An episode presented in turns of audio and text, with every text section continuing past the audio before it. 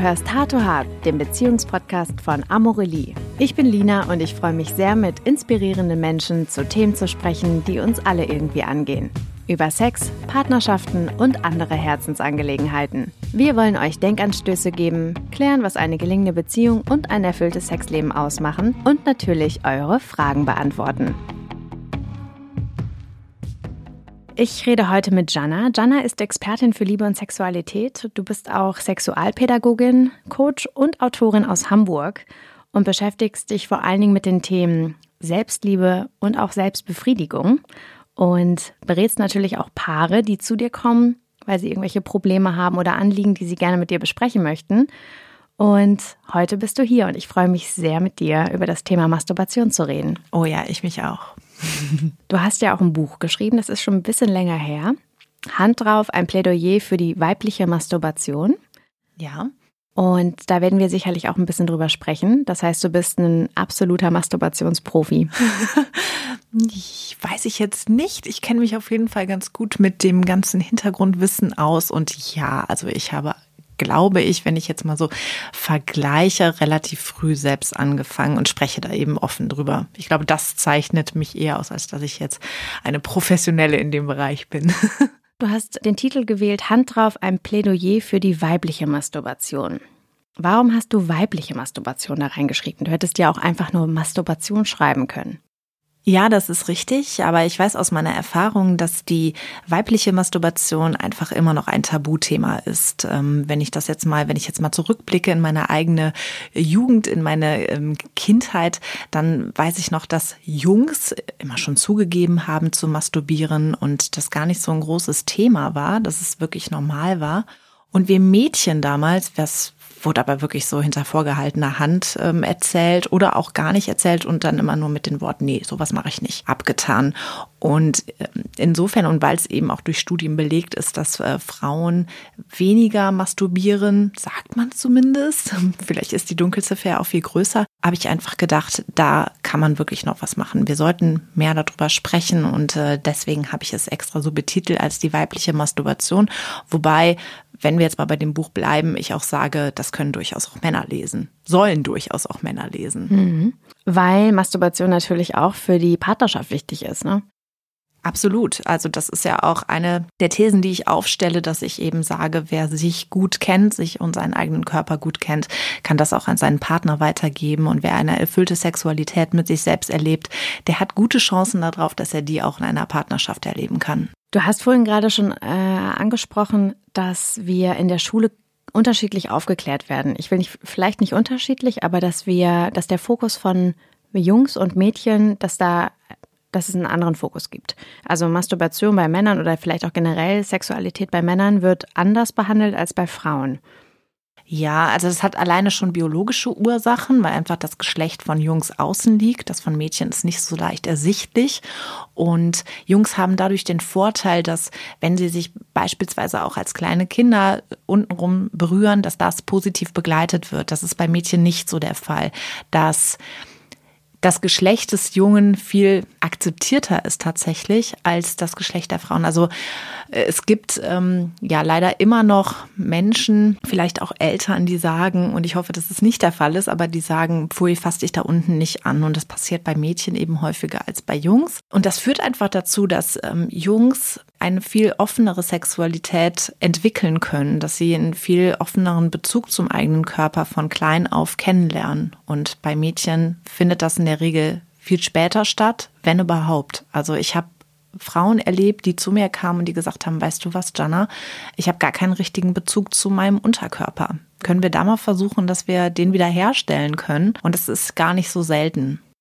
Okay, das heißt, das liegt an der Aufklärung in der Schule teilweise, aber das liegt natürlich dann auch wiederum an der Gesellschaft, also wie wir über die weiblichen und männlichen Geschlechtsorgane denken und wie wir auch aufgeklärt sind. Also im Prinzip ist es wie so ein Kreislauf, kann man eigentlich sagen, oder?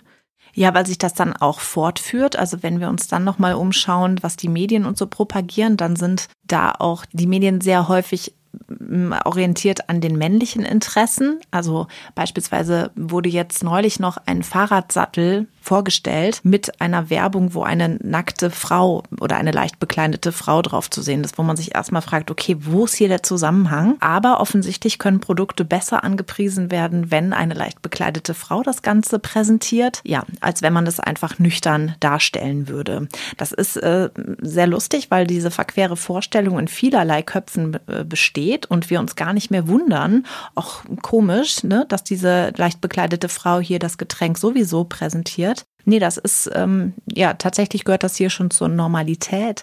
Aber ja, wir könnten es auch einfach mal umdrehen und dann würden wir uns aber wiederum schief angucken. Wenn das jetzt ein leicht bekleideter Mann wäre, der das Getränk XY präsentieren würde, würden wir uns wiederum fragen, hä, das ist äh, irgendwie aus dem Zusammenhang gegriffen, das passt doch gar nicht. Erste Frage, ist das dann ein Sattel für Männer gewesen, der da beworben wurde oder für Frauen? Unisex. Also ein Sattel sowohl als auch, ja. Ich frage mich nämlich gerade, was du gerade gesagt hast, also dieses Beispiel, was passiert, wenn man das umdrehen würde? Ich glaube aber, dass ja Frauen auch anders sexuell funktionieren, im Sinne von Männer funktionieren ja visueller. Das mhm. heißt, sie brauchen natürlich auch in gewisser Weise oder ich sag mal so, es ist einfacher, die Männer eben durch visuelle Reize zu überzeugen, mhm. gerade wenn dann da eine nackte Frau steht. Und wir Frauen funktionieren ja anders, was das angeht. Das heißt, es würde wahrscheinlich gar nicht so funktionieren. Das äh, stimmt. Allerdings müssen wir uns ja trotzdem fragen, ne, was soll das immer, dass jetzt irgendwie leicht, also ja, einfach nackte Frauen das Ganze begleiten. Margarete Stochowski hat da auch ein super Buch drüber geschrieben und äh, zeigt das ja wirklich, dass es einfach sexistisch ist. Und dadurch, dass es aber über Jahre so gemacht wurde, sagen wir halt heutzutage auch nichts mehr. Ne? Also ja, doch, natürlich, es gibt jetzt einfach Strömungen, die etwas dagegen sagen, die auch sagen, hallo, wir ähm, haben auch noch andere Reize, ja, außer unsere körperlichen Merkmale. Aber die, ich glaube, die Mehrheit funktioniert tatsächlich noch so. Und aber du hast absolut recht. Also ja, Männer funktionieren sehr viel visueller und äh, Frauen werden eben auch durch auditive Reize ähm, mehr angesprochen. Das, äh, was ja auch der Grund ist, warum Pornos eben für Männer besser funktionieren als für Frauen. Also deine Meinung zur Aufklärung, was sollte da mehr getan werden?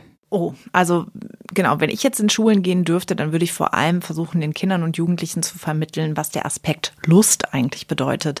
Ich habe immer das Gefühl, das wird völlig ausgeklammert an, an Schulen. Gucken wir doch mal zurück. Meine Aufklärung in der Schule sah so aus, dass wir über die Menstruation eine ganze Menge erfahren haben, über die Schwangerschaft und über die Verhütung von einer Schwangerschaft. Wo ich mich frage, okay, Moment, das Ganze heißt auch Sexualaufklärung. Ähm, wo ist denn jetzt eigentlich hier der Sex? Also, und was genau ist jetzt eigentlich Sex? Also, das wird ja dann so gezeigt, Mama und Papa, die haben sich lieb und gehen dann ins Bett und danach kommt ein Baby. Ja, wenn man sich so die Aufklärungsbücher anschaut. Aber warum gehen die denn eigentlich ins Bett? Also, ich zum Beispiel, ich habe ganz lange noch geglaubt, bis ich, äh, nein, weil ich weiß nicht mehr bis wann, aber so als Kind habe ich noch geglaubt, meine Eltern hätten in ihrem Leben zweimal Sex gehabt weil sie haben mich gezeugt und sie haben meinen Bruder gezeugt. Dass das Ganze aber eben auch mit Leidenschaft verbunden ist, dass das Ganze Spaß machen kann, dass es Lust bereitet, das habe ich eben erst viel später begriffen. Und warum nicht das auch an einer Schule schon vermitteln? Ja, da schreien jetzt schon die Ersten auf, ja, das geht aber ja nicht. Ja, aber wenn wir uns jetzt mal umhören draußen, dann würden genau das doch die Leute bestätigen, oder? Warum haben wir denn sonst Sex? Also dann würden wir es ja wirklich nur zur Fortpflanzung machen. Ja, absolut. Und äh, wir kennen das auch. Wir kriegen oftmals auch so Meinungen, ähm, wo es dann heißt, ja, nee, also das könnt ihr ja nicht zeigen, gerade in Werbung etc. Wir vermuten dann immer, dass es oftmals auch daran liegt, dass die Eltern oder diejenigen, die sich dann beschweren, selbst eben einen nicht wirklich, ich sag mal, vielleicht gesunden Zugang zur Sexualität oder zu ihrer eigenen Sexualität haben, vielleicht auch selbst nicht so aufgeklärt sind, wie wir uns das, wie wir jetzt gerade darüber sprechen und uns das eigentlich wünschen. Mhm. Das heißt, du bist ja auch gerade Mutter geworden. Mhm. Du würdest dann auch die Aufklärung bei deinem Sohn auch äh, proaktiv vorantreiben und auch ähm, sozusagen auch offen behandeln wahrscheinlich, ne? Von, von vornherein offen behandeln, genau. Also das, was ich eben häufig erlebe, ist, dass einfach Dinge tabuisiert werden, wo ich mich frage, okay, durch das Tabu wird eigentlich dann erst richtig interessant oder denkt man sich, was steckt denn jetzt eigentlich dahinter? Und wenn wir aber versuchen, es so normal wie möglich zu halten, was es ja einfach ist, dann ähm, glaube ich, haben wir einen viel besseren Zugang auch zu unseren Kindern Ne, dann entstehen gar nicht so, so komische Konflikte oder dass man plötzlich keine Worte mehr für irgendwas hat. Also do, darüber sprechen und ich, ich weiß gar nicht, ob ich jetzt proaktiv ähm, so auf meinen Sohn zugehen würde eines Tages und sage, so, ich glaube, wir müssen jetzt mal über das Thema Aufklärung sprechen, sondern wenn er Fragen hat, natürlich immer gerne und einfach von vornherein da offen mit umgehen, ihm zeigen, guck mal hier, das ist dein Körper und der ist toll, der ist toll, so wie er ist. Sehr schön, das klingt gut. Aber ähm, Aufklärung ist ja nicht nur auf die Schule begrenzt. Wir haben jetzt gerade wirklich sehr über diesen Sexualunterricht gesprochen, mhm. wie es in der Schule ist. Ich bin der Meinung, dass man eigentlich gar nicht ähm, komplett aufgeklärt sein kann. Also alleine, dass wir jetzt hier sitzen und über dieses Thema Masturbation sprechen, zeigt ja einfach, dass nicht nur Kinder oder Her Heranwachsende oder Jugendliche aufgeklärt werden müssen, sondern dass das ja auch oftmals für Erwachsene einfach ein Thema ist. Ja, absolut, genau. Und warum gibt es ähm, so viele, also meiner Meinung nach darf es ja noch viel mehr Angebote geben für, für Frauen, für Männer, die sich selbst erfahren können, weil da einfach eine große Gap ist. Also da erlebe ich dann Frauen, die sagen, wow, krass, das, das, ich wusste ja gar nicht, dass mein Körper das kann. Ich wusste ja gar nicht, dass ich dazu in der Lage bin und dass ähm, meine, meine Genitalien aus mehr bestehen als nur Schamlippen, wo man sich auch fragen sollte, warum heißen die eigentlich Schamlippen? Ja, warum kann man da nicht ein schöneres Wort für finden? Aber das ist wieder ein anderes Thema mit den Begrifflichkeiten. Genau, aber dass es schon damit startet, den eigenen Körper mal kennenzulernen, intensiv kennenzulernen. Ich finde dieses Thema Begrifflichkeiten allerdings relativ wichtig, weil ich glaube, dass oftmals auch so eine Scham oder so eine Angst, sich mit dem eigenen Körper auseinanderzusetzen, auch oftmals daher rührt, dass man gar nicht weiß, wie man die ganzen Geschlechtsteile Zonen, wie auch immer, benennen soll. Also ich glaube, da steht, ist auch irgendwie so eine Sprachbarriere wahrscheinlich. Ne? Mhm. Weil wenn man jetzt überlegt, klar, Penis, das sagt man relativ einfach mal schnell wahrscheinlich. Aber ich habe das auch irgendwie, wenn ich mit meinen Freunden diskutiere, dann ist es schon so, ja, da unten oder ähm, ja, Scheide, das klingt dann aber sehr biologisch. Ja. Dann gibt es ja, also ne, das ist halt, ich finde es wirklich sehr schwer, auch über den Bereich da unten, wie auch immer man ihn jetzt nennen mag, zu sprechen. Ich weiß absolut, was du meinst. Also das fiel mir auch so schwer eben in der Titelfindung des Buches und überhaupt damit normalen Begrifflichkeiten um sich zu gehen, weil es dieses normale oder die, die schönen Begrifflichkeiten kaum gibt. Das ist äh, tatsächlich so. Also selbst wenn wir jetzt Vagina sagen würden, was ja auch irgendwie noch ein sehr steriler Begriff ist, ist damit aber ja nicht das gemeint, was wir wahrscheinlich meinen. Also Vagina ist einfach noch ein Unterschied zu Vulva. Vulva sagt aber auch kaum jemand. Und ja, Scheide habe ich irgendwie auch extrem ungerne gesagt. Andersrum, beim, ja, es gibt ein tolles Buch von Regina Thomas Hauer und die hat ein Buch geschrieben, das heißt Pussy. Hol dir deine weibliche Kraft zurück, ist, glaube ich, der Untertitel. Aber eben sie, sie prägt diesen Begriff der Pussy. Und das ist auch sehr, also, oder kann sehr anstößig sein, weil wir Pussy auch sehr herabwürdigend sagen können zu ja, jemandem. Ja. Aber sie sagt eben, guck mal, es gibt keine anderen schönen Begriffe. Dann lasst uns doch dieses Wort Pussy nehmen, einfach auch um zu ähm, revolutionieren. Ja, aber auch so, um es denen, die das so negativ benutzen, um es denen mal zu zeigen und die, die Kraft aus diesem Begriff zu schöpfen. Also ich, sie hat es ganz toll in diesem Buch ähm, niedergeschrieben. Ja, genau. Also dieser Begriff ist quasi stigmatisiert und im Prinzip weil, möchte sie versuchen, dass dieser Begriff ohne Vorurteile benutzt werden kann und ganz genau als selbstverständlich dafür gilt. Und wenn wir uns jetzt andere Begriffe anschauen, wie zum Beispiel Masturbation oder Onanie, dann liegen diesen Worten eine ganz negative Bedeutung inne. Also Masturbation zum Beispiel kommt aus dem Lateinischen und zwar aus den Wörtern manus tuprare und das bedeutet so viel wie mit der Hand beschmutzen. Finde ich total krass. Also, ne, dass mhm. daraus das Wort Masturbation entstanden ist. Und äh, Onanie hat sogar einen ganz äh, geschichtlichen Hintergrund von Onan damals, der den Samen hat auf die Erde verschwendet. Also der hat damals eben masturbiert und dadurch ist äh, später dieser äh, Begriff entstanden und wurde aber ganz negativ auch konnotiert, weil eigentlich ja dieser Samen für ein Kind vorgesehen war. Und warum können wir nicht da auch langsam mal schönere Begriffe finden? Gut, man weiß, diese diese Hintergründe jetzt nur, wenn man sich näher damit auseinandergesetzt hat. Aber trotzdem, wenn ich ja jetzt auch rumgehe und erzähle, ähm, übrigens, ich habe ein Buch geschrieben über die weibliche Masturbation, bekomme ich schon häufig so ein Zusammenzucken Bitte was? oder große Augen, die mir einfach zeigen, es, wir gehen eben noch nicht normal mit diesem Thema um und es ist einfach anstößig. Mhm. Aber sag mal, wie, wir haben ja gerade über die Begrifflichkeiten gesprochen. Wie nennst du denn deine Geschlechtsteile? Ja, ehrlich gesagt, der Situation entsprechend.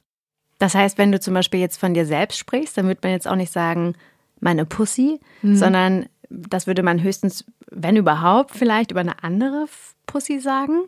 Oder, nee, aber jetzt mal ganz ja. ehrlich, wie, wie, wie, was sagst du? Weil ich finde das wirklich echt ein spannendes Thema, weil das ist ja genau der Punkt. Jetzt reden wir darüber, aber wir wissen eigentlich gar nicht so richtig, wie wir uns damit wohlfühlen. Also welcher Begriff taugt uns irgendwie, damit sie es auch nicht so komisch anfühlt, oder? Ja, es ist gut, dass du das fragst, weil wenn ich jetzt konkreter werde, dann versuche ich schon die jeweiligen Begrifflichkeiten zu verwenden, die eben dafür vorgesehen sind, die wir so kennen. Also dann zum Beispiel, wenn du an deinen Schamlippen entlang gleitest, dann kannst du oder deine Klitoris kannst du umspielen. Ähm, dann versuche ich es so zu benennen. Und ansonsten im, ich sag mal, im Alltag, ja, oder in einer Partnerschaft, in Liebesbeziehungen, ist es ja tatsächlich der Situation entsprechend, das kennen wir alle, dass wir in manchen Situationen uns äh, durchaus vorstellen können, auch das Wort Pussy zu benutzen. Ja, wenn wir gerade aufgegeilt sind und wenn wir übereinander herfallen, dann fällt uns das viel leichter, auch das Wort Pussy zu benutzen, Muschi, was es alles so gibt. Und ich sag mal in eher seriösen Zusammenhängen, wenn wir etwas neutraler drauf sind. Ich wollte gerade fragen, in welchen seriösen, ähm, in welchen seriösen Situationen redest du denn über deine wenn ich mir jetzt Beispiel Mumu. Ja, dann würde ich wahrscheinlich auch nicht Mumu sagen, dann würde ich wahrscheinlich eher doch Scheide würde ich, nein, Scheide würde ich nicht sagen. Wir haben in unserer Sexualpädagogik-Ausbildung den, den Namen Vulvina geprägt, weil wir dann Vulva und Vagina zusammen geschweißt haben, um eben deutlich zu machen, das ist eins. Das finde ich schön. Aber kannst du noch mal ganz kurz den Unterschied erklären zwischen Vulva und Vagina? Genau, Vagina sind die inneren Geschlechtsteile, damit sind die inneren Geschlechtsteile gemeint. Es ist im Grunde dieser Schlauch, der zu unserer Gebärmutter führt. Und Vulva, das sind die äußeren Geschlechtsmerkmale einer Frau, die man von außen auch erkennen kann. Eben Schamlippen, Klitoris, aber in dem Falle Klitorisspitze, weil die Klitoris ist ja viel größer als das, was wir jetzt normalerweise so denken würden. Die ist ja ähnlich groß wie der Penis des Mannes. Und auch nicht weiter verwunderlich, weil wir sind alle aus den gleichen Anteilen gemacht, nur unterschiedlich zusammengesetzt. Und das finde ich total spannend, weil das einfach zeigt, hey, ähm, wir müssen gar nicht diesen Unterschied machen zwischen einem klitoralen und einem vaginalen Orgasmus. Ja, das ist völlig Quatsch. Also da machen wir uns, können wir uns ja auch so verrückt machen. Uh, ich habe bis jetzt aber nur den klitoralen Orgasmus erlebt. Da muss ich ja wohl für den vaginalen Orgasmus noch üben. Nee, das ist Quatsch. Das hat Sigmund Freud zwar damals gesagt, aber da können wir uns jetzt mal wirklich davon lösen, dass es einen fortschrittlichen und einen ähm, noch nicht vollkommenen Orgasmus gibt. Es gibt einen Orgasmus und den können wir auf unterschiedliche Arten erreichen. Das finde ich sehr beruhigend und ich glaube, viele Hörerinnen werden das jetzt auch sehr beruhigend finden, weil in der Tat ist es schon so, dieses, hey, klitoral, vaginal kommen. Klitoral ist gefühlt eher immer so, kann ja fast jeder, wobei da auch viele Frauen Probleme haben und auch nicht längst jede Frau, das haben wir auch rausgefunden durch Studien, die wir durchführen, dass nicht jede Frau überhaupt einen Orgasmus jemals schon mal gehabt hat. Also selbst mhm. das ist sehr, sehr selten. Und vaginal ist dann immer so gefühlt die Königsdisziplin. Ja. Aber letztlich ist es ja genau so, wie du gerade gesagt hast. Das heißt, die Stimulation ist eine unterschiedliche, aber auch eine vaginale Stimulation ist ja letztlich auch klitoral, weil das sind ja diese Fühler, so kann man es ja vielleicht sagen, von der Klitoris, die auch in der Vagina liegen. Genau, genau. Und die mitstimuliert werden. Und ja, genau. Also deswegen gibt es diesen unreifen Orgasmus und reifen Orgasmus. Das kann man echt mal über Bord werfen. Und für mich selber war es aber auch eine Offenbarung. Das ist ja genau das, was stattfindet. Uns wird ständig ähm, weiß gemacht, dass wir einfach noch nicht vollkommen sind oder dass wir etwas machen müssen, um vollkommen zu sein. Und ich will so gerne der ganzen Menschheit, vor allem natürlich den Frauen, ähm, zeigen, du bist so, wie du bist, bist du vollkommen. Du musst gar nichts machen, du musst dich keiner OP unterziehen, um irgendwie besser zu sein oder ein Mensch zu sein, der mehr dann geliebt wird, sondern so, wie du bist, bist du perfekt. Ja, das ist ähm, in der Tat richtig, aber ich glaube, also ich hoffe wirklich auch, dass wir da schnell bald hinkommen, was natürlich nicht der Fall sein wird, aber die Tatsache, dass wir über dieses Thema so reden und dass man vermehrt über dieses Thema schreibt, redet, liest und so weiter, das sind, glaube ich, gute, gute Indikatoren und es sind definitiv richtige Schritte auf diesem langen Weg, den wir definitiv noch vor uns haben werden. Allerdings, vielleicht können wir auch einen entscheidenden Beitrag dazu leisten, indem wir jetzt noch ein bisschen intensiver über Masturbation sprechen. Ja. Warum sollte man masturbieren als Frau? Warum sollte Mann? Das ist auch eine super gute Frage jetzt von mir gewesen. Aber warum sollte Frau in diesem Fall masturbieren? Das ist ja wirklich ein Plädoyer, was du geschrieben hast. Also eine ganz, ganz, ganz klare Befürwortung. Ja. Und das finde ich super spannend. Aber erklär doch nochmal ganz kurz, warum du ein Plädoyer geschrieben hast dafür. Weil es für mich die Offenbarung ist, äh, diese Masturbation, eben den eigenen Körper eben als das anzuerkennen, was er ist, nämlich perfekt und wunderschön. Und das ist aber, wie du ja auch schon eben festgestellt hast, auch ein Weg bis dahin. Und die Masturbation kann uns da helfen. Und andersrum auch, wenn ich mich selbst gut kenne und wenn ich selbst weiß, wie ich funktioniere, worauf ich anspreche, dann kann ich das eben auch meinem Partner vermitteln und kann das auch auf eine Partnerschaft übertragen. Also es hat sehr viele positive Auswirkungen. Das heißt, Masturbation hat ja auch was mit Selbstliebe zu tun. Wir haben schon in einer anderen Sendung über Selbstliebe gesprochen. Da kam dieses Thema auch so ein bisschen am Rande zur Sprache, wo es dann auch eben darum ging. Also Selbstliebe heißt ja auch Akzeptanz vom eigenen Körper, sich kennenlernen, sich Zeit nehmen, auf sich achten. Also Achtsamkeit ja auch mhm. ein, ein Thema, was ja in vieler Munde ist. Also Masturbation hat auch auf jeden Fall was mit Selbstliebe zu tun und sich auch annähern. Ja, und genau, die Selbstliebe ist, äh, finde ich, ein sehr geflügeltes Wort. Ne? Es wird gerade jetzt, habe ich zumindest das Gefühl, häufig verwendet für, ja, für was eigentlich? Also wir können es oft gar nicht richtig greifen. Für mich ist es eben etwas, was verschiedene Anteile hat, nämlich einmal so diesen psychischen Aspekt, dass ich wirklich sagen kann, ja, ich liebe mich und ich akzeptiere mich selbst, aber dazu gehört immer dieser körperliche Aspekt mit dazu. Das ist eigentlich für mich untrennbar. Also mich auch mal im Spiegel anzuschauen und mir das auch meinem Spiegelbild das auch sagen zu können. Meinst du jetzt im Spiegel also den kompletten Körper oder jetzt auch speziell zwischen den Beinen? Das auch, aber der ganze Körper gehört mit dazu. Und ähm, dann können wir nochmal zurückkommen auf eben dieses Bild, was, glaube ich, viele Frauen mit sich herumtragen, nämlich, dass es noch irgendetwas Unvollständiges am eigenen Körper gibt, dass wir das dadurch ausmerzen können, ne? dieses ähm, Makel makelhafte Bild, was wir vielleicht von uns haben, dass das zu einem makellosen Bild wird. Und ja, es fängt eben an mit sich selbst anschauen, aber eben auch sich selbst kennenlernen, den, den ganzen Körper kennenlernen. Das kann ja schon beim Eincremen, beim achtsamen Eincremen auch stattfinden. Weil für mich noch viel mehr dazu gehört zur Masturbation als das reine Stimulieren der Geschlechtsteile, der Vulvina den ganzen Körper mit einbeziehen und dann natürlich auch die, die Geschlechtsteile und auch die kennenlernen. Da gibt's ja auch Anleitungen zu in, in meinem Buch, eben sich die Geschlechtsteile mal genau anzuschauen mit einem Handspiegel. Ich habe aber mal ganz kurz, gerade als du das jetzt so gesagt hast, überlegt, ich würde jetzt meine These aufstellen. Also Männer funktionieren ja sehr visuell. Mhm. Das heißt, vielleicht dadurch, dass sie sich ja schon sehen, dass sie ihren Penis sehen, wenn sie sich im Spiegel angucken, müssen sie vielleicht gar nicht mehr so auf Entdeckungstour gehen, weil sie ja gefühlt das größte, das wichtigste Teil vielleicht dann einfach direkt sehen, wenn sie sich angucken. Aber bei Frauen, und deswegen finde ich das so spannend, was du gerade gesagt hast mit dem Eincremen zum Beispiel, da geht es ja schon auch darum, dass wir, glaube ich, viel mehr Kraft und Aufwand betreiben müssen. Nicht unbedingt Kraft, aber viel mehr Aufwand betreiben müssen, uns wirklich so zu spüren. Also auch gerade was ja die Geschlechtsorgane angeht. Sozusagen, um die zu begreifen, reicht es halt eben nicht, sich im Spiegel anzugucken. Im Wort begreifen steht es ja auch drin, oder ne, das sagt uns das ja auch, also dass wir zugreifen dürfen und dass wir so die Dinge im wahrsten Sinne des Wortes erst begreifen können. Macht Sinn, begreifen, habe ich noch nie drüber nachgedacht. Aber das macht total Sinn. Mhm. Wir haben eine Umfrage und zwar den Sex Report, den wir einmal im Jahr rausbringen, in dem wir ganz viele Fragen stellen zum Thema Körper, Masturbation, zu Schwerpunktthemen, zum Thema Liebe, Sex, Beziehung. Also im Prinzip ganz viele Themen abhandeln. Drei Viertel finden, dass Selbstbefriedigung auch wichtig ist für guten Sex. Aber dass regelmäßig, nämlich nur knapp 40 Prozent der Männer und nur 20 Prozent der Frauen sich regelmäßig mhm. selbst befriedigen. Und mit regelmäßig meine ich jetzt täglich oder mehrmals in der Woche.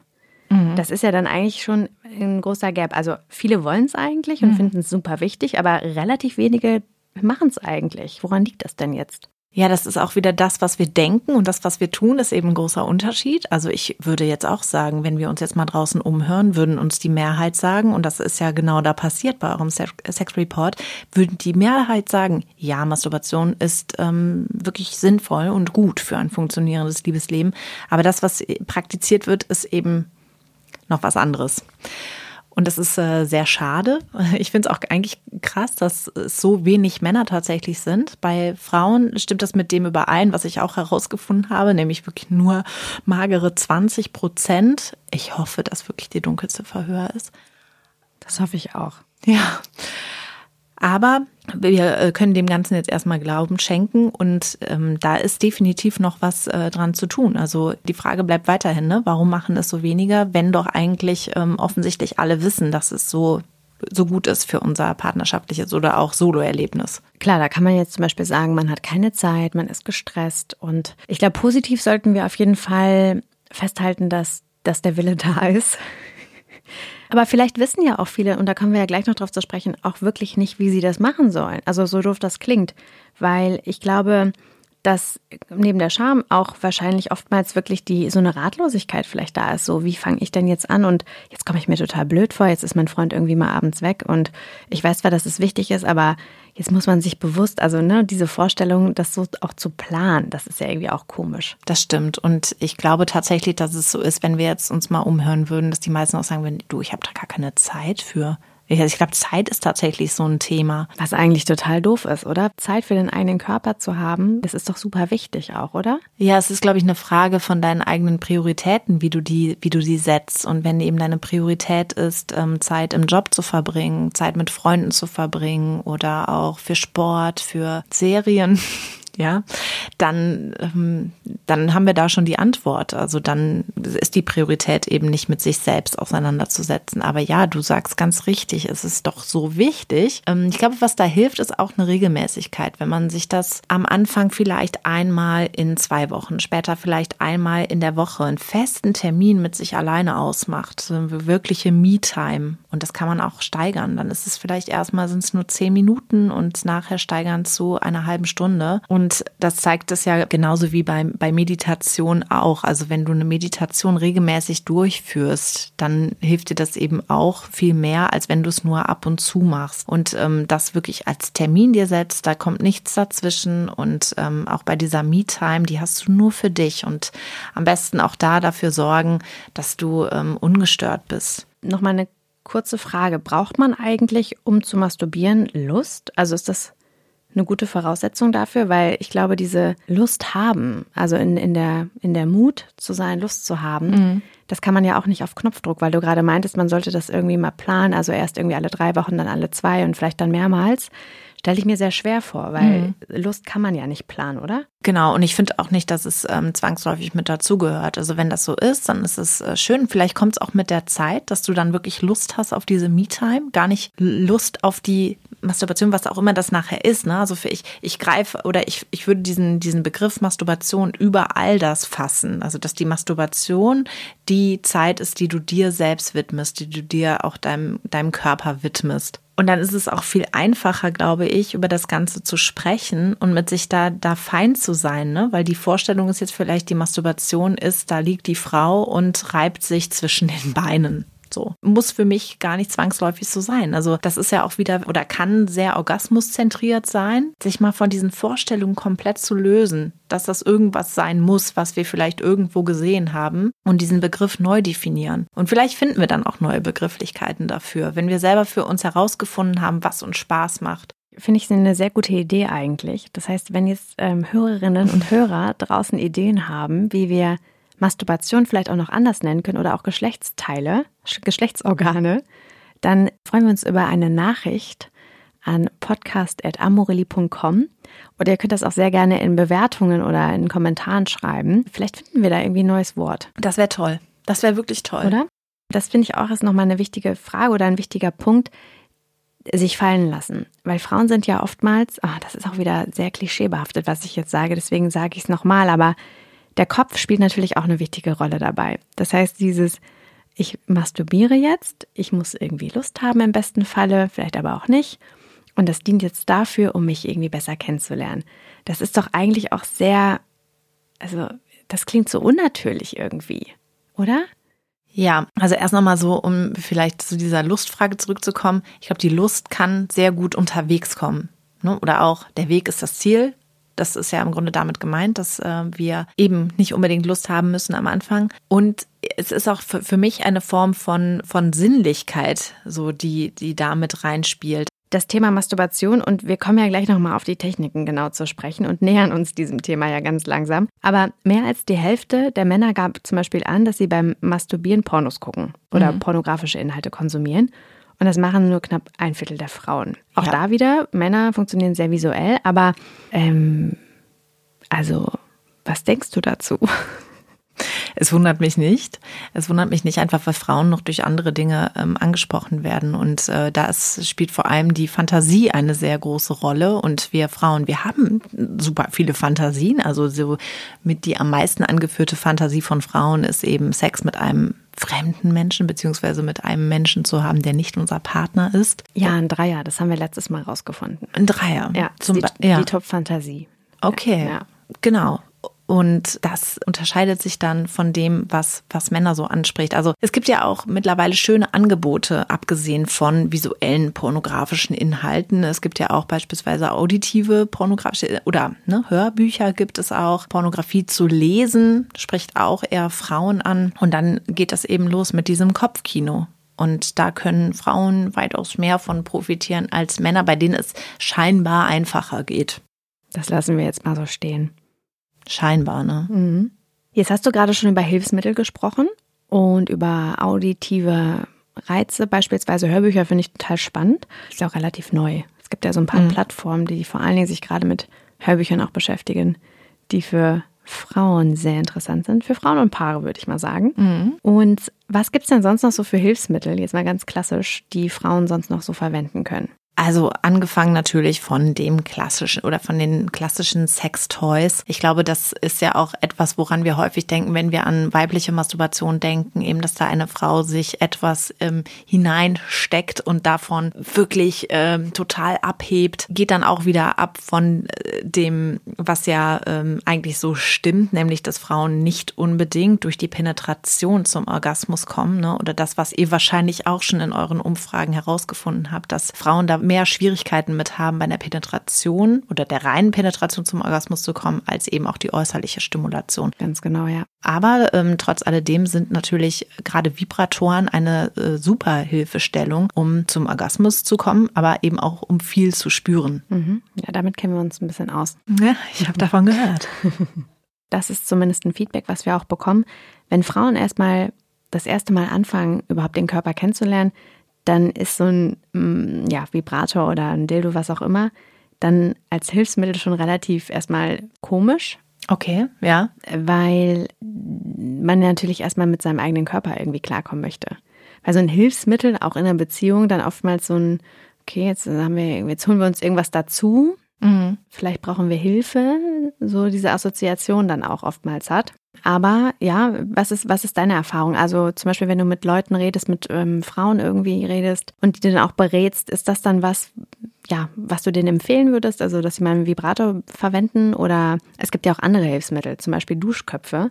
Das haben übrigens auch wirklich Frauen in unserer Umfrage gesagt, dass 16 Prozent äh, den Duschkopf verwenden. Ja, ja, das ist auch ähm, die Zahl, die ich so kenne.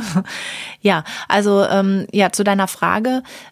Ich sage natürlich an erster Stelle so die manuelle Stimulation die ist die, die wir immer abgreifen, also die wir immer abrufen können. Das ist ähm, doch auch total praktisch. Wir sind irgendwie mit unseren äh, Fingern, mit unseren Händen auf die Welt gekommen und äh, können die doch super nutzen und trotz alledem die Hilfsmittel auch dazu nehmen, wenn es uns dadurch leichter fällt, vielleicht auch einen Zugang zu unserem eigenen Körper zu finden. Ich glaube, das ist auch, was du eben angesprochen hast, ja, dass Frauen das komisch finden können. Das ist auch der Grund dafür, dass Sextoys immer mehr Formen annehmen, die nicht unbedingt auf ein Sextoy schließen lassen oder die gerade bei Frauen gut funktionieren funktionieren. Also Dinge, die man auch so in der Wohnung eigentlich platzieren könnte und wo man nicht genau weiß, äh, was, was ist das jetzt eigentlich genau? Ah, okay, es ist ein Sextoy. Ja gut, habe ich von außen jetzt nicht gesehen.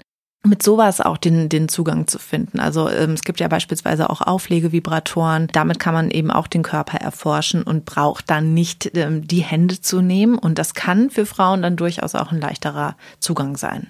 Das heißt, das kann auch, solche Hilfsmittel können vor allen Dingen eben auch in der Beziehung natürlich total förderlich sein, weil, was du gerade angesprochen hast, Finger bewegen sich zwar, wir haben ja zum Glück haben wir viele Finger, aber die bewegen sich natürlich nicht so schnell wie ein Vibrator, ganz logisch. Das heißt, wenn Frauen zum Beispiel auch Probleme haben, generell zum Orgasmus zu kommen, wenn sie sich selbst befriedigen, dann wäre auch ein Vibrator ein gutes Hilfsmittel. Genau, kann ein gutes Hilfsmittel sein. Ähm, es gab ja auch mal, ähm, ja, ich weiß gar nicht, ob dazu auch Studien durchgeführt, doch es wurde dann eine Studie durchgeführt, die das Ganze widerlegt hat, aber zumindest gab es ja mal Meinungen dazu, dass Vibratoren womöglich die Genitalien unempfindlich machen könnten, wenn man sie zu sehr benutzt oder wenn man sie ausschließlich benutzt. Ist das denn so? Nein, das ist nicht so. Also da kann ich jetzt wirklich auch mal die Entwarnung geben. Das passiert nicht. Also man kann die Genitalien jetzt nicht überreizen. So, aber wenn ich die jetzt wirklich ausschließlich nutze, um zum Orgasmus zu kommen, werde ich sozusagen abhängig. Also dann, dann bringe ich mir nur diesen einen Weg bei. Und das ist eigentlich schade, weil unser Körper kann eben viel mehr. Und ich vergleiche das häufig mit so einer Stadt. Wenn wir uns jetzt zum Beispiel mal so eine ursprüngliche Stadt anschauen, die hat ganz viele kleine, verschlungene Gassen auch. Und all diese Gassen, die können wir auch benutzen in dieser schönen Stadt und können ähm, dort den Ausblick genießen. Und was wir häufig ja machen, weil wir eben Gewohnheitstiere sind, wir schleifen diese Gassen so aus, bis es eben dann nachher große Autobahnen werden und benutzen dann nur noch die Autobahn, um von A nach B zu kommen, obwohl es ja auch mal ganz schön sein könnte, eben durch die kleine schöne Gasse zu gehen. Und ähm, das können wir unserem Körper aber auch wieder beibringen. Also vielleicht haben wir jetzt unserem Körper einmal beigebracht, mit dem ähm, Vibrator XY einen Orgasmus zu erleben. Dann geht das Ganze aber auch reversibel wieder rückgängig zu machen, indem wir auch unsere Hände mal einsetzen, unserem Körper also im Grunde mehrere Möglichkeiten anbieten und ähm, mehrere Wege beibringen, auch zu einem Orgasmus zu kommen. Da muss man aber auch ganz schön kreativ für sein, oder? Ja, ich glaube aber, wenn du dir selbst diese Zeit immer wieder mit dir selbst einräumst und dir das zugestehst und da auch diese, diese Lust im Laufe der Zeit dafür entwickelst, dann findest du auch daran Spaß. Und dann weiß ich gar nicht, ob die Kreativität da so groß sein muss, weil manches kommt ja auch so Learning by Doing. Ja, das stimmt. Einfach mal gucken, was passiert. Genau. Und trotz alledem sind aber wirklich Vibratoren oder welche Sextoys auch immer sind gute Hilfsmittel. Also ich habe damit tolle Erfahrungen gemacht mit Frauen, die eben noch nie nie einen Orgasmus erlebt haben. Die waren einfach davon total äh, begeistert. Es gibt ja wirklich auch Sextoys, die können äh, Frauen, wenn sie denn ähm, richtig angebracht werden können, innerhalb von Sekunden einen Orgasmus bescheren. Und wenn das dann eine Frau erlebt, die vielleicht jetzt über Jahre diese Frustration erlebt hat, keinen Orgasmus zu, zu bekommen, dann äh, ist das doch eine super Maßnahme. Also wie ein Feuerwerk. Ja. Ich würde sehr gerne noch mal ganz kurz über die Aufklärung sprechen. Und zwar haben wir gerade gesagt, dass es an den Schulen ja relativ eintönig ist. Ich habe jetzt gerade auf Netflix so eine Serie gesehen, Sex Education. Hast du die auch gesehen? Ja, ich habe die erste Folge gesehen. Echt? Ich bin nämlich schon durch damit. Die ist super, die ist echt ziemlich gut. Und das finde ich übrigens einen sehr erfrischenden Weg, über diese ganzen Themen zu sprechen. Und zwar in dieser Serie haben die ganz verschiedene Themen angeschnitten und angesprochen, was ich total cool finde. Also wirklich von bis, ich weiß jetzt gar nicht, warum ich so viel über diese Serie spreche, aber ich fand, es ist einfach eine sehr schöne es ist echt eine super coole Serie, um einfach ähm, sich mal selbst zu reflektieren und auch mal zu überlegen, wie war das denn damals bei mir? Weil die sind ja alle in der Schule, schon ein bisschen älter, aber da kommen diese ganzen Themen zur Sprache. Das heißt, das fand ich total spannend. Also guck auf jeden Fall mal weiter, es wird dir bestimmt gefallen. Ich finde es super, alleine ähm, aus dem Grund, dass überhaupt solche Serien jetzt produziert werden. Ja, das war früher, glaube ich, überhaupt nicht möglich. Also nicht, dass ich jetzt so super alt bin, aber ich, klar, das, also Netflix gab es natürlich früher noch nicht, aber abgesehen davon, die Tatsache, dass man einfach so offen über dieses Thema jetzt so spricht, das finde ich gut. Also das zeigt uns ja auch, dass wir nicht am Anfang dieses Weges sind. Auf jeden Fall, genau. Also ich äh, bemerke das ja auch, dass diese Enttabuisierung stattfindet. Früher, was kam denn da überhaupt? Erika Berger kann ich mich jetzt nicht dran erinnern, weil ich das war noch vor meiner Zeit, aber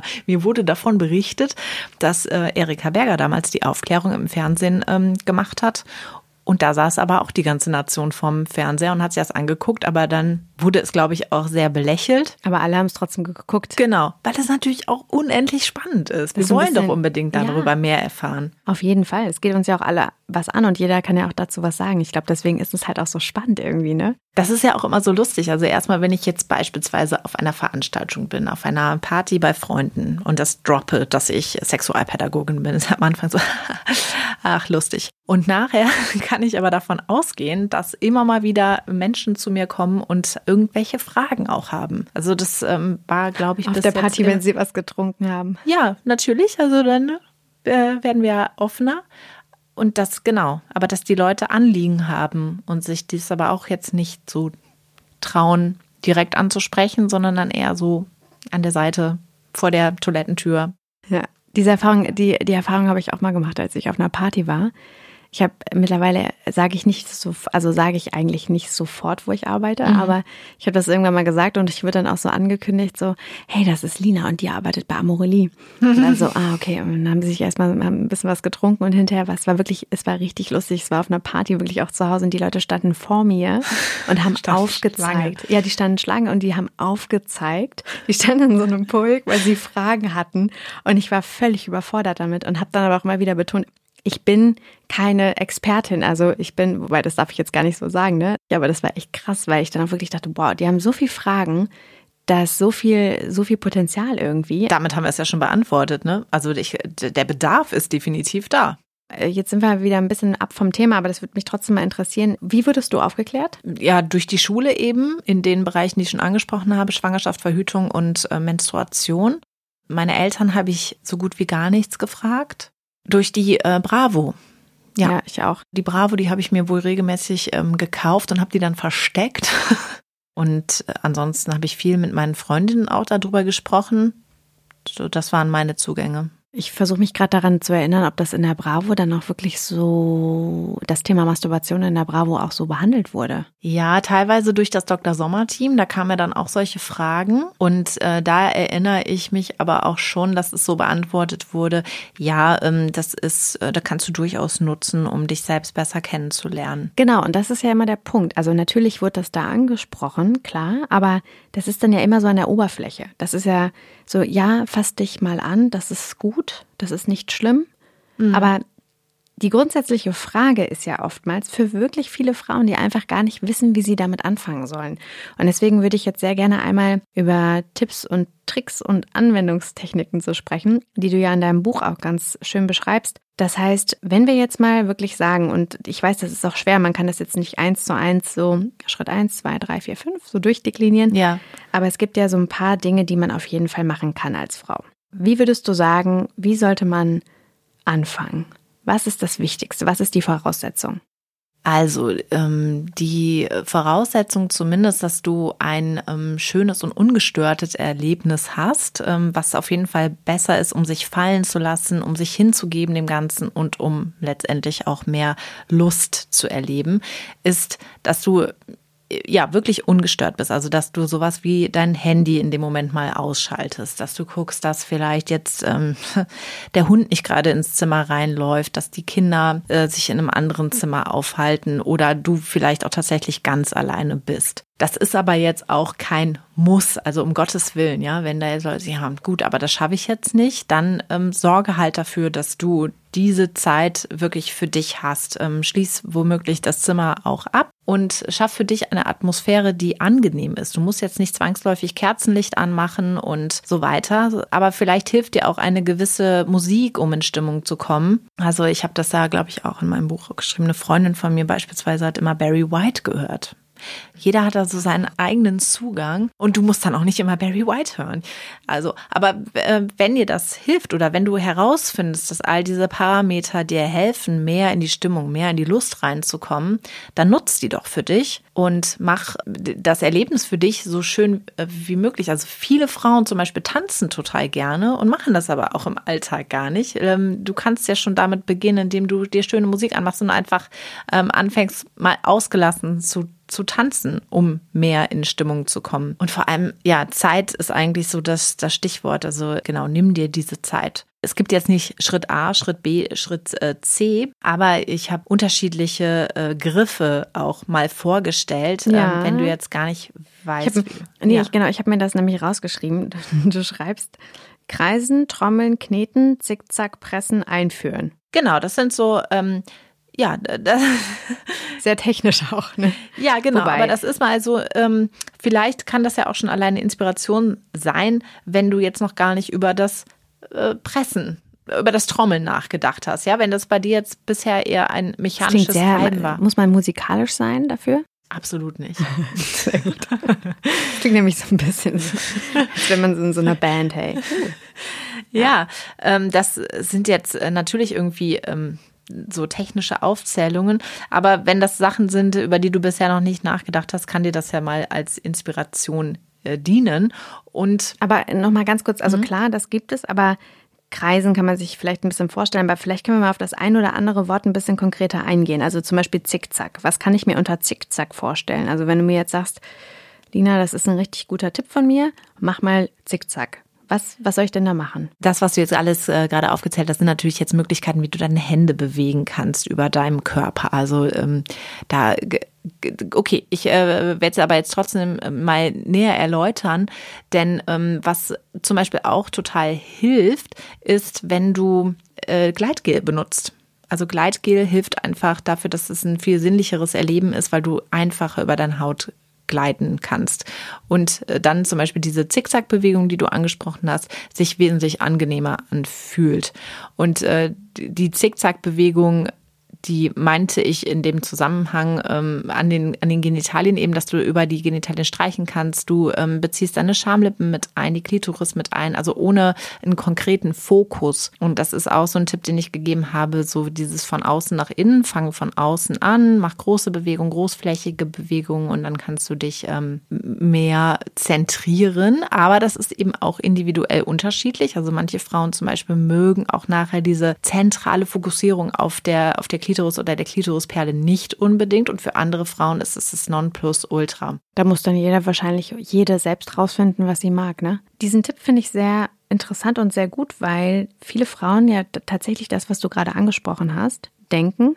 Und zwar, dass sie sich eigentlich nur um die Klitoris, um den Klitoriskopf kreisen müssen, was ja gar nicht stimmt. Und wenn man mal mit Freunden darüber spricht und dann auch mal so ein bisschen über Techniken redet, so was macht man denn denn da, dann ist es schon echt ziemlich spannend, was dann passiert, wenn man sagt, hey, mach, breite doch mal oder weite mal dein Gebiet sozusagen aus, dass man dann auch wirklich ganz andere Dinge spürt. Dinge spürt, die man vorher gar nicht so wahrgenommen hat oder gar nicht wusste, dass man sie überhaupt irgendwie, dass sie sich gut anfühlen. Ja, und dass es das Lusterleben auch sehr viel intensiver machen kann, wenn eben jetzt nicht nur auf der äh, Klitoris äh, rumgerieben wird, sondern wenn du noch andere Teile deines Körpers mit einbezieht. Und ähm, da ist erogenische Zonen, sind da das Stichwort, eben die auch nutzen. Und die sind auch bei jeder Frau unterschiedlich. Also manche zum Beispiel sind sehr erregbar an den Brustwarzen, andere wiederum am Rücken. Und das doch zu nutzen. Ich meine, wie großartig ist das? das, dass wir damit ausgestattet wurden. Und ja, mal weg von der äh, reinen genitalen Fixierung ähm, hin zu, hallo, wir haben einen gesamten Körper, der uns als äh, Lustorgan dienen kann. Das heißt, Selbstbefriedigung ist nicht nur, ich berühre meine Genitalien. Nein, absolut nicht. Also der Orgasmus, wenn wir einen Orgasmus erleben wollen, der findet ja ohnehin im Kopf statt. Und dazu. Uh, der findet im Kopf statt? ja, also dafür brauchen wir, ich meine, es gibt ja auch Belege. Ich tue jetzt dafür. gerade so, als hätte ich das noch nicht gehört. Also ich habe es tatsächlich, also ich, ich kenne das, aber für die Hörerinnen und Hörer draußen, kannst du das nochmal ein bisschen genauer erklären, was du damit meinst? Vielleicht kennt ja auch jeder so ein Erleben von einem Orgasmus im Traum der einen im Traum übermannt. Und das zeigt ja eigentlich schon, dass dieser hm. Orgasmus ja, ohne Berührung stattfinden kann. Ja und eben die, die Fantasien auch anzuregen. Also natürlich können wir unseren gesamten Körper nutzen, aber auch unsere Fantasien nutzen. Vielleicht haben wir auch womöglich tabuisierte Fantasien von äh, gewalttätiger Sexualität. Und ähm, da hilft es auch einfach mal, die Tabus über Bord zu werfen und sich und die zuzulassen. Das, was da stattfindet, ist äh, zunächst einmal ja nur in unserem Kopf. Und es ist dann auch die Frage, ob wir das tatsächlich wollen, dass es in der Realität stattfindet, weil das ist, äh, muss gar nicht unbedingt sein. Es gibt zum Beispiel viele Frauen, die Vergewaltigungsfantasien haben. Ja, das heißt natürlich nicht, dass diese jetzt auch in der Realität stattfinden müssen. Und trotzdem gibt es das aber eben der Sub submissive, also der unterwürfige Partner zu sein. Und andersrum, Männer haben auch Fantasien, dominant zu sein. Und das heißt aber gar nicht, dass das jetzt auch im Alltag so ausgeführt werden muss. Andersrum kennt man das natürlich auch, wenn man sagt, Sex findet zwischen dem Kopf statt. Nee, nicht zwischen dem Kopf, zwischen den Ohren. Oh Gott, im Kopf zwischen den Ohren. Dass wenn man Sex hat, dass man dann natürlich auch oftmals an andere Dinge denkt. Das heißt, der Kopf ist da schon auch ein entscheidender Faktor, ne? Ja, oh mein Gott, oh mein Gott, ja wie, wie würde ich mir das manchmal wünschen, dass ich einfach dieses ähm, ständige, hui, jetzt muss ich noch das erleben, äh, erledigen und äh, das und das machen. Dann gehen plötzlich auf einmal Einkaufslisten in meinem Kopf vor sich. Natürlich, das würde ich mir wünschen, dass das mal abgeschaltet wird. Also der Kopf ist ein großer Hämmer aber er schafft auch so viel, ne? Ja. Ja, ist definitiv auch wichtig. Ja, also ich meine jetzt auch das, ähm, das Sexuelle kann uns ja helfen, eben die Fantasien anzuregen. Aber natürlich ähm, gibt es da auch ganz, ganz viele Blockaden und da ist es dann auch so einfach gesagt, ja, die musst du eben ausschalten, ne? Absolut. Und genau das möchte ich nämlich gerne auch noch ein bisschen näher besprechen, weil ich oftmals finde, dass dieses Thema so fass dich selbst an und Masturbation ist wichtig. Und ja, natürlich finden wir das wichtig und klar regen wir auch die Frauen und auch Männer natürlich dazu an, das zu machen. Aber ich frage mich immer wirklich, wenn man überhaupt gar keine Ahnung hat, wie man sich diesem ganzen Thema nähern soll. Mhm. Wie fange ich dann damit an? Also wir haben jetzt gerade schon gesagt, einen Raum schaffen, also Zeit schaffen, sich Zeit nehmen, dass man auch wirklich dann ähm, keine Termine hat, keinen Druck hat, dass man dann einen Ort hat, wo man irgendwie alleine ist bestmöglich oder sich irgendwie abschließen kann in einem Zimmer, wie auch immer. Dann hast du gesagt, ähm, also generell die Atmosphäre, Kopf aus ist am besten. Mhm. Lust muss man nicht unbedingt haben, kommt eventuell, wenn man dabei ist. Und dass man sich vor allen Dingen eben auch nicht auf nur die Genitalien beziehen soll, sondern eben auch auf den kompletten Körper. Mhm. Also im Prinzip ist es ja wie so eine kleine Expedition auch, ne? Absolut. Und ähm, nochmal die Fantasien eben für dich herauszufinden, worauf stehst du eigentlich? Und da kannst du dir ähm, unterschiedliches Material auch, ähm, kannst du ja dazu heranziehen, um das herauszufinden. Wenn es bei dir jetzt nicht der äh, visuelle Porno ist, vielleicht ist es das Auditive. Vielleicht ist es aber auch, dass du etwas liest oder dass du es einfach vor deinem inneren Auge entstehen lässt. Und guck doch da mal, was da ist, was du, was du nutzen kannst. Welche Techniken oder Hilfsmittel oder Tipps und Tricks hast du denn noch, wenn es um Masturbation geht? Ja, ich glaube, es sind gar nicht so Tipps und Tricks, es sind auch Anregungen, die du dann weiter ausformulieren kannst und zu deinem eigenen Ding machen kannst. Weil ich gemerkt habe, dass eben sowas äh, wie lass mal deiner Fantasie freien Lauf, dass das im Grunde nicht hilft. Das ist auch sowas, was ich früher in der Bravo gelesen habe und wo ich immer gedacht habe, ja und jetzt? So, was soll ich denn jetzt machen? Könnt ihr nicht mal irgendwas konkret sagen? Und deswegen habe ich das jetzt auch in meinem Buch so gemacht, wobei ähm, natürlich da kritisiert werden könnte, ja, sollen wir das jetzt immer so machen? Nein, natürlich nicht. Ja, also du entwickelst dadurch dein eigenes Portfolio an Griffen, an Dingen, die dich ansprechen. Aber zum Beispiel ist ein ganz konkreter Griff, den ich vorstelle, das Feuer machen. Das Feuer machen funktioniert so, dass du entweder deine Zeigefinger oder auch deine kompletten Handflächen auf die Vulva auflegst und zwar so, dass die Klitoris sich in der Mitte befindet und dass du dann die Hände auf und ab reiben kannst, als würdest du ein Feuer machen. Das hilft einfach, sich das so vorzustellen. Und da kannst du eben auch dein eigenes Tempo entwickeln, deinen eigenen Rhythmus, wie du das magst. Am besten mit Gleitgel. Das gleitet halt wesentlich ähm, schöner auf der Haut und wird dadurch auch zu so einem wärmeren Gefühl. Es gibt ja auch übrigens Gleitgele, die wärmen. Das sind auch sehr schön. Auf jeden Fall. Guter Tipp. Dann ähm, habe ich noch einen äh, Griff mitgebracht. Das ist der Bowlinggriff. Da kannst du eben auch einen Finger einführen und äh, dann im Grunde wie, ja, also stell dir mal vor, genau, du würdest jetzt so eine Bowlingkugel halten. Du Wir hast jetzt die Möglichkeit, genau, du hast jetzt die Möglichkeit, einen Finger, deinen Zeigefinger oder auch beide Fingerzeige und Mittelfinger einzuführen und die anderen Finger, die jetzt außen sind, dafür zu nutzen, außen die Vulva zu stimulieren. Und auch da, es ist ja individuell, was jetzt der Frau gefällt. Gefällt ihr die rein-raus-Bewegung oder gefällt ihr eher so eine Ruckelbewegung? Ja, das kann ich jetzt nicht für dich abnehmen. Also das ähm, kann, ich kann dir nur sagen, mach das mal und probier mal, was sich da für dich gut anfühlt. Was ist noch in deinem Werkzeugkoffer drin? Bowling klingt ja nach Spaß, finde ich gut. Mhm. Feuer machen ist natürlich wieder so sehr, klingt ur urmenschlich. Ist ja auch was ganz urmenschlich. genau. Es gibt ja übrigens auch diese Plattform, die ich total spannend finde, OMGS. Von der hast du bestimmt auch schon mal gehört. Ja, auf jeden Fall. Großartig. Ja, die super. Und da habe ich tatsächlich mal, als es relativ neu war, habe ich mir mal diese ganzen Videos angeguckt, die ich total spannend fand. Da gab es noch nicht so viele in der Mediathek oder in der Videothek. Für alle, die das nicht kennen, das ist eine Plattform, die ursprünglich auf einer Studie beruht, wo die Ergebnisse so dargestellt werden, dass eben auch Frauen über die Masturbation sprechen, also über die ganzen Techniken. Und die zeigen das auch. Und das mhm. ist total spannend. Also erst sieht man die da total normal darüber sprechen, was sie so machen und was ihre Erfahrung vielleicht vorher mit Masturbation war. Dann erzählen sie über diese Techniken und zeigen die dann auch direkt. Das heißt, man sieht, wie sie die anwenden. Mhm. Und dann ganz zum Schluss kann man auch, wenn man den richtigen Zugang hat, selbst diese Techniken anwenden. Am Bildschirm, genau. Am Bildschirm, genau. Das heißt, man sitzt dann da mit dem Mauscursor und das fand ich total spannend, mich selbst mal in diese Rolle zu versetzen, eine Frau zu befriedigen auf Anweisung hin. Ja. Also ich bin habe erstmal so losgelegt und dachte so, ich mache das jetzt einfach mal, wie ich denke. Und dann reagieren die Frauen ja auch. Das heißt, die sagen dann noch so, ja, schneller, schneller oder langsamer oder mm, oder mm, oder mm, und dann hört es irgendwann auf. Und das ist schon echt eine Herausforderung. Und das hat mir total dabei geholfen, einmal darüber nachzudenken und zu reflektieren, wie vielfältig und wie schwer das auch eigentlich ist. Also die ganze Kommunikation, zu wissen, was will man eigentlich? Also ja. zu wissen, zum Beispiel formulieren zu können, ich mag es, wenn du deinen Finger einführst oder ich mag es, wenn du die Zickzackbewegung machst oder sowas. Aber das muss man natürlich auch erstmal selbst rausfinden. Genau, und wir verlangen aber vielleicht, womöglich von unserem Partner, dass er das einfach so weiß. Und er kann es aber nicht wissen. Und das hilft dann total, sich eben in diese andere Position mal zu versetzen, auch eine Frau zu befriedigen, dass es auch diese konkreten Anweisungen braucht und auch da mal wieder diese Begrifflichkeiten braucht. Vielleicht schaffst du es ja auch mit deinem Partner zusammen, eine Sprache zu entwickeln, dass ihr darüber sprechen könnt. Das ist so wichtig. Damit fängt es ja im Grunde an dass wir uns austauschen können und dass ich meinem Partner mitteilen kann, was mir gefällt.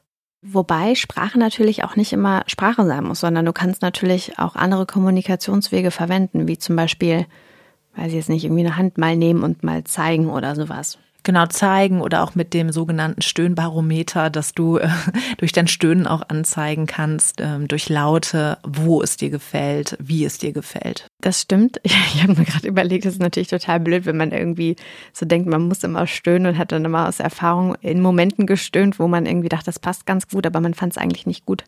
Ja, und das ist äh, natürlich auch wieder von Mensch zu Mensch unterschiedlich, ob du stöhnst, ob du laut bist beim Sex oder nicht. Nur wenn du jetzt zum Beispiel Schwierigkeiten damit hast, ähm, die Sprache zu verwenden, wenn du ähm, nicht so der Fan davon bist, das jetzt konkret zu zeigen.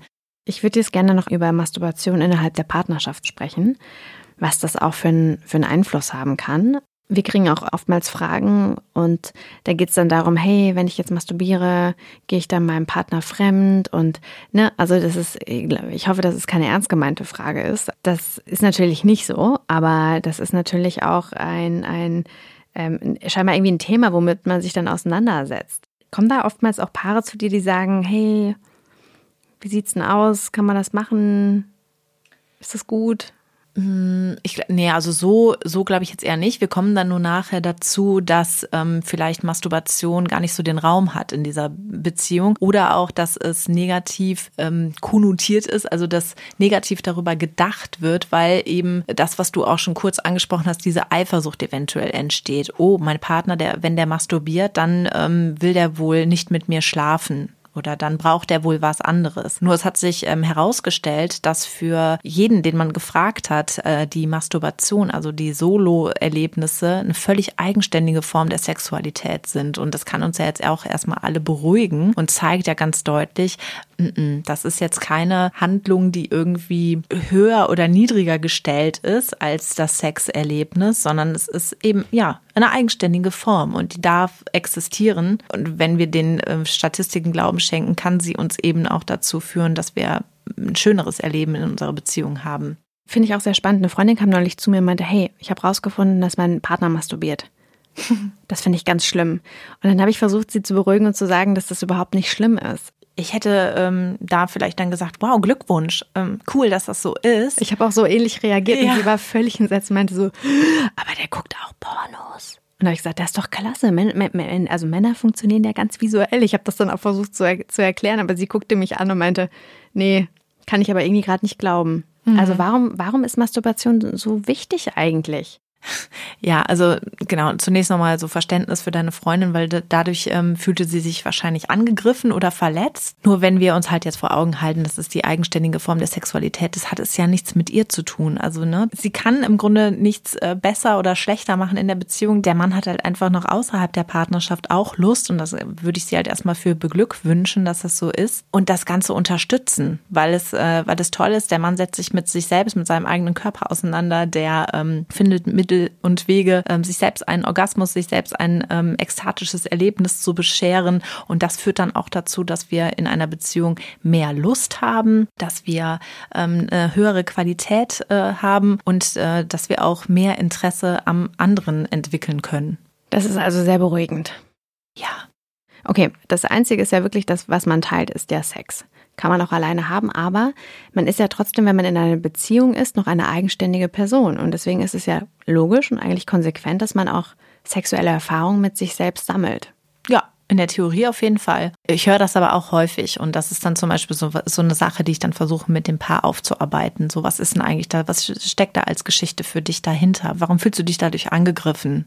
Was bedeutet das? Und ist es nicht für dich vielleicht auch eine Möglichkeit, dass du mit dir selbst Lust empfinden kannst? Aber was sagen denn zum Beispiel Frauen, die sagen, hey, mein Partner masturbiert und ich fühle mich persönlich angegriffen? Oder auch umgekehrt. Männer fühlen sich angegriffen, wenn die Frau nicht mehr mit dem Partner schlafen will, sondern mehr masturbiert. Also was sagst du denn dann? Also zunächst einmal ist es ja eine tiefe Angst, die in uns steckt, dass wir nicht genug geliebt werden oder nicht geliebt werden von unserem Partner. Das ist dann wirklich eine länger gehende Geschichte, die aufzuarbeiten ist. Ne? So das innere Kind in dir muss Heilung finden. Weil woher kommt das? Wahrscheinlich aus der Kindheit. Und dann aber auch zu gucken, ähm, guck mal, wenn du jetzt mit deinem Partner darüber sprichst, der kann dir jetzt zunächst einmal auch sagen, dass die Sexualität mit dir völlig in Ordnung, völlig gesund ist und dass ihn das noch mehr aufgeilen kann oder was auch immer. Also, dass, dass ihn das nach, nach vorne bringt in der Beziehung und dass es kein Rückschritt für euch ist, sondern dass es ein Fortschritt ist, wenn ihr beide eure eigene Sexualität habt. Okay, dann werde ich ihr das so weitergeben. Vielleicht hört sie diesen Podcast auch, also diese Folge und dann weiß es selbst oder auch alle anderen, weil